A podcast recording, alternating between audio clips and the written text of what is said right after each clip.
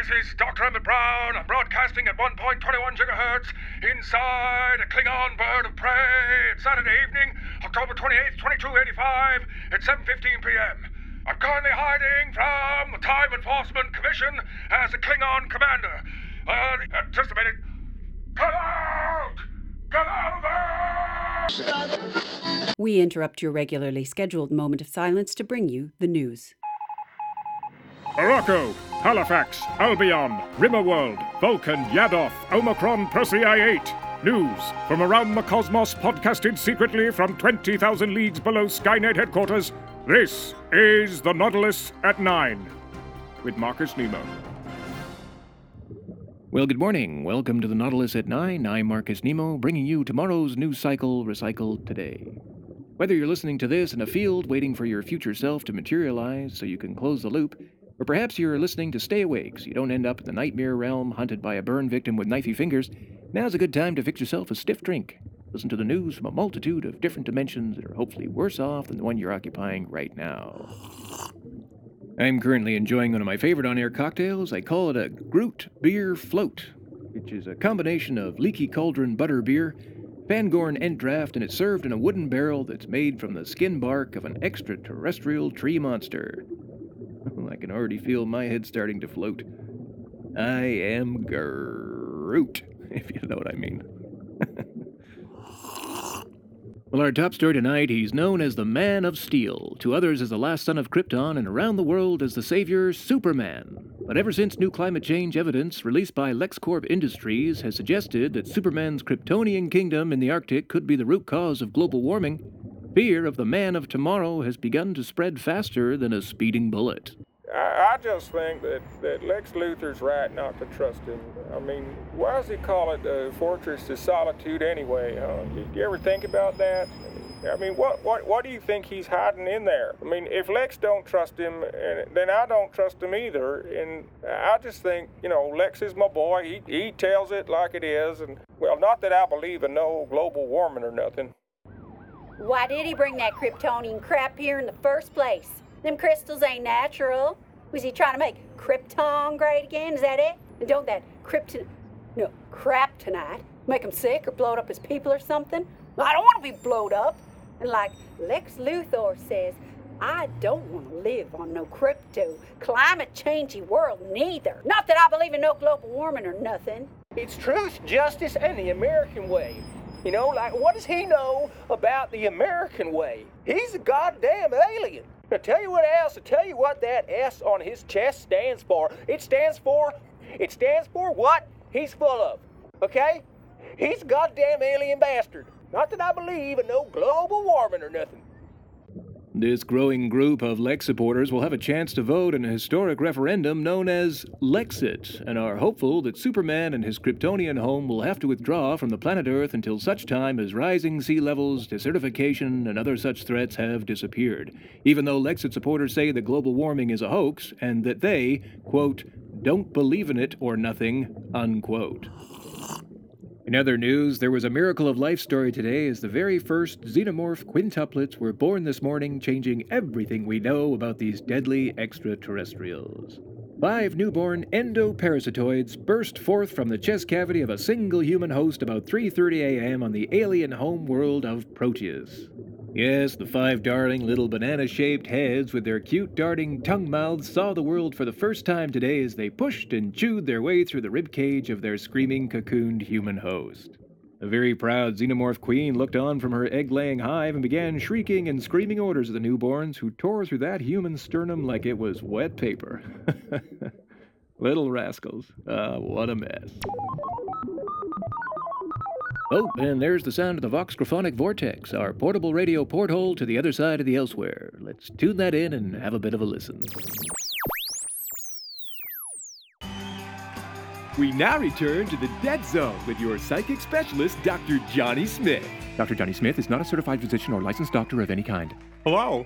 Welcome back to the Dead Zone. I'm Dr. Johnny Smith. Are you ready to meet your next guest? Yeah, I knew that because I'm psychic. I can see the future, so let's see what the future has in store for our next guest. Please welcome the little man from the Riverlands. It's Sméagol the Hobbit.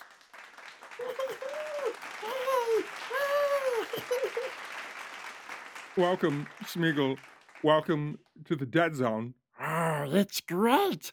Great to be here, Dr. Smith. Now, you're a halfling from Middle Earth, a fisherman, is that right?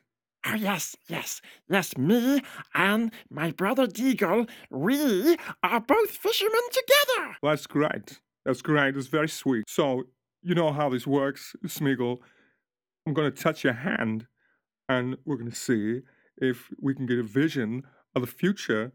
Are you ready? Oh, yes, yes, yes, yes, I'm ready. Okay, looks like he's ready. Everyone, here we go. Okay, Here we go. now I'm going to touch your hand and I'm going to see if. Oh, yeah, I'm starting to see something already. You're, you're in a boat with your brother Déagol. Mhm. It's a sunny day. You're both fishing. It's it's nice. It's good. Oh, wait. it's something else. Your brother, he's found something in the river. It's a ring, a gold ring. Oh, And you see that gold ring and you want it for yourself. what? It's oh. your birthday. You'd be damned. You let your brother Déagol get his greasy hands on your birthday present, so you try and take it from him. You oh. take your fingers and put them around your brother's throat. Squeeze. Squeeze the life right out of him. With the ring That ring. tortures you. You become a slave to it. You start losing your hair, your teeth. You Can't stand the sight of the sun, so. You live in a cave like a freak. But you can't give it up. You wear that uncomfortable bit of metal every day for nearly 500 years. What? You're like some kind of. Deformed, cannibalistic goblin. You're always hissing. Hacking. You don't even know your own name. Till finally, you fall. You in the ring. You fall into a volcano and you burn to death.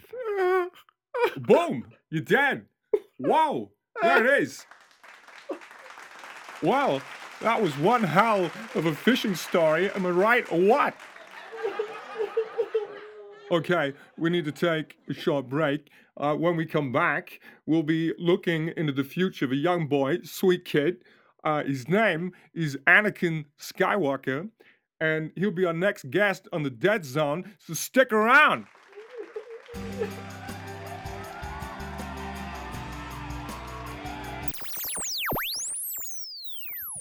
And we're back, and we end tonight's broadcast with a bit of good news. It seems the Pennywise Pancake House is reopened in the town of Derry, and it sounds like they have a brand new children's menu. and it won't be long till we all start singing that jingle again. You'll laugh, you'll cry, you'll scream, you'll die for Pennywise Children's Pancakes. I love that old clown. Well, I'm Marcus Nemo, reminding you to set your neuralizer for roughly the nine minute mark, erase your memory of everything you just heard, and as always, for dark is the suede that mows like a harvest. uh, good night.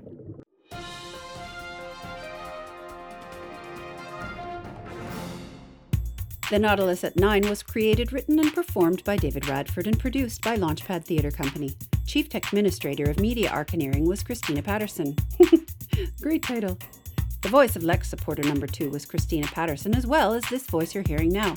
Hello, Podcast Land. Make sure to subscribe to The Nautilus at 9, rate and review us on iTunes, and to find out more about all things Launchpad, go to launchpadtheater.com or like us on Facebook at Launchpad Theater. Or why not become a Skynet pirate and follow The Nautilus at 9 on Twitter at Nautilus at 9, and we'll make sure to send you a friendly ahoy, matey. Thanks for listening. Ba weep grana weep ninny bong. no, just kidding.